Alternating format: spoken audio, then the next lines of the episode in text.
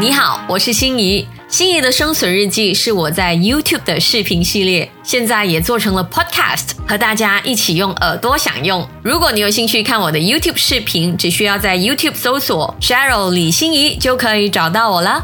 心怡的生存日记，嘘，耳朵版。大家好，我是心怡。今天呢，我们来聊一件很多人都尝试过，可是很多人也会失败的件事。减肥，那话说是这样的，有一天呢，我就跟我的好朋友出去吃饭，我在点餐的时候就问他说：“哎，你要喝什么饮料？”然后他就跟我说：“嗯，我最近在戒饮料。”那说完呢，就拿起他的大水瓶一直在灌水，我就觉得哦，好好奇哦，到底为什么他会用这个方法来戒掉饮料呢？他就跟我说，他最近在看这本书，叫做《原子习惯》（Atomic Habits）。朋友就说他是看了这本书之后有毅力去执行戒饮料这件事。那其实这本书呢，在我的书架已经超过半年了。《原子习惯》这本书有多红？你问十个看书的人，九个都听过。所以呢，为什么我遇到的时候不假思索就买下了？只是我还没有看。听到朋友这么一说，我就非常有兴趣的去读读看，为什么这本书让人这么有力量？那据说很多人在看了第一章之后，就有改变自己的习惯的动力了。所以。希望大家也可以买书来看。同样的，这个视频下方有买书的链接。那很可能你在看书的时候，都会发现这些方法在一些地方你都看过，挺熟悉的。那作者呢，就用了很多研究和实例来论证我们的行为。所以我相信说，如果你真的要改变一个习惯的话，看这本书真的会让你有更全面的概念。说真的，如果你真的可以执行到这些方法。减肥的成功率没有一百都有九十九，关键是你要执行得到。这本书的作者叫做 James Clear，他是用他自身的经历来和大家分享，为什么改变一点点的习惯就可以改变你整个人生。那这本书一开始呢，他就说了一个故事，就是关于他在高二的时候被一整支棒球棒啪打到自己的脸，非常血淋淋的一个故事。他那时候是被棒球棒打碎了脸。那时候他鼻梁断裂，颅骨骨折，眼窝这里是碎掉的，曾经一度整个眼球还凸了出来，用了好长的一段时间去恢复。可是因为作者太爱棒球了，即使受这么重的伤，他还是坚持恢复了之后回到球场，然后凭着改变一点点的小习惯，在他被棒球打碎了脸六年之后，他成为了他的大学的最佳男运动员，同时也获得总统勋章等等的殊荣。这一切的关键就在。在原子习惯，我觉得这套方法呢是可以用在任何我们生活里面想要培养或想要戒掉的习惯上面。好，今天呢我们就套用一个我们经常都是，然后很容易失败的这件事——减肥。如果你今天看完这个视频之后，根据这些方法去执行你的减肥计划之后，请你来告诉我，到底你成功了还是失败了？当然，如果肥胖不是你的困扰，现在给你三秒钟的时间来思考一下，你在生活中有什么想要培养或者想要戒掉的习惯。三二一，好，马上来开始我们的原子习惯。好，我经常都说，你要做一件事情之前，你要搞清楚你的敌人是长什么样子的。所以，我们先来分享一下，作者觉得很多朋友在培养习惯的时候，都有一些认知上的误区。OK，首先第一个误区就是很多人都觉得要得到好的效果是需要涉及很大的改变的，那这个绝对是个 no no no no 来的。为什么这样子讲呢？是因为如果你一知道那个事情是一个很大动作的事哦，你就会觉得很难去执行了，对不对？还没有开始你就已经吓到你的大脑了。所以首先你要认知，其实一点。点的改变都可以改变你整个人生的，任何成果都是累积而来的。所以为什么这本书叫做《原子习惯》，而不是《小丸子习惯》？那小丸子很大一粒啊，原子很小。你知道，如果你今天开始啊，每天进步一个百分比 one percent 的话，一年下来你可以进步三十七倍。可是如果你每天都退步一个 percent 的话，一年之后你很可能会归零。接着呢，你需要知道，我们改变习惯是为了看到成果。可是成果它跑上来之前，它慢慢浮上来之前哦，是需要有很长一段时间的潜伏期。所以改变习惯真的不是立竿见影的事，你。必须要有耐性。还有一个误区就是，很多人都觉得改变习惯就是改变行为嘛。其实更重要的是改变你的身份认知。怎么说呢？假设今天你要减肥啊，你可能对于你的行为的改变就是我今天想要吃的健康一点。可是对于身份认同的改变是，我要成为一个健康的人。意思是你在改变习惯这个大画面，并不应该由各种行为来构成，而是应该由你想要成为一个怎么样的人来构成。一个健康的人会怎么样思考？每天喝很多水，吃很多的蔬菜，运动。你应该用身份认同的角度去思考，而不是单一行为。原因是，如果你告诉自己是什么样的人呢？你的大脑会接收更强大的讯号，这样呢，你会实践你的减肥计划，实践变得更轻松。来，现在一起跟我讲，我是一个健康的人，我是一个健康人，我是一个健康人，我要赚一百万，我要赚一百万。好，刚刚都是误区，现在我们来开始打造行动。OK，改变习惯第一点，打造提示。习惯是什么呢？习惯就是你重复一件事，重复到你不用用脑，它都会自然发生。就像我经常在开车去另外一些地方的时候，如果我一没有用脑的话，我会不知道为什么开到去上班的地方，因为我习惯了那个路线，所以习惯是很恐怖的啊。那因为习惯在我们身体里面已经根深蒂固了，我们很多时候都没有发现它的，所以第一件事就是要发现它。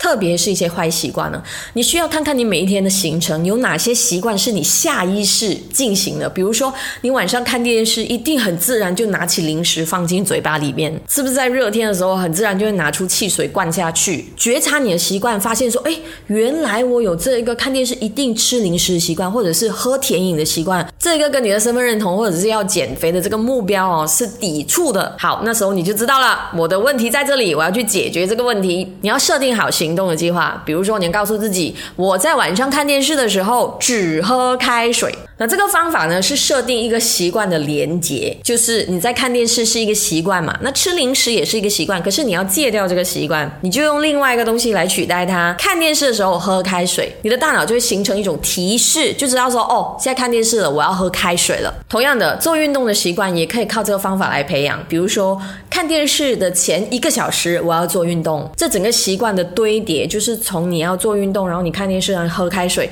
是更容易过你只告诉你自己哦，我要戒掉零食这个习惯。好，有了计划之后，你就要打造一个方便你执行这计划的环境了。首先，你要丢掉你所有的零食 跟所有的汽水。哎，至少我用过哎，过年的年饼到现在我都还没有吃完，原因就是我把它藏在我的 store room 里面了，非常有效。因为你只要看不到它，你就不会吃它。不要把零食啊什么的放在那种随手可及的地方，那会死得很惨的。买几个大的水壶，装满它，放在家里各个不同的角落，然后七早八早就铺好那个运动垫子，先不理你什么时候运动，先铺好。我有朋友也是这样的，就是他明知道自己傍晚的时候才运动，可是他早上就会换好运动服，就不给自己退路那种感觉。这就是一个打造有效改变你习惯的环境的方法。好，改变习惯第二个步骤，让你的习惯变得有吸引力。那书里面有提到，据说有位电机系的大学生，他非常喜欢看 Netflix，可是他同时也知道自己的运动量不足，于是呢，他就打造了一个脚踏车，那种运动脚踏车，他只要踩到。到一定的速度哦，才可以播放 Netflix 的。如果它一慢下来呢，Netflix 就会关掉。那就是因为这样，他就是打造了一个有吸引力的运动习惯。就他很喜欢 Netflix 嘛，所以他就一边踩一边看。那当然，我们大部分人都没有那么强的 programming 的能力。给大家我的方法，我的方法呢，就是一边做运动一边看 Netflix，开着电视这样。我对我自己没有那么狠啊。不过因为我知道哦，做运动这件事有 Netflix 可以看，这样子感觉就会比较轻松，那个阻力没有那么大。所以你必须为你的习惯打造一些吸引力，比如你很想要培养看书的习惯，那你可以跟你自己说哦。我看书的时候点一个我喜欢的精油，那你就觉得那个环境很吸引啊。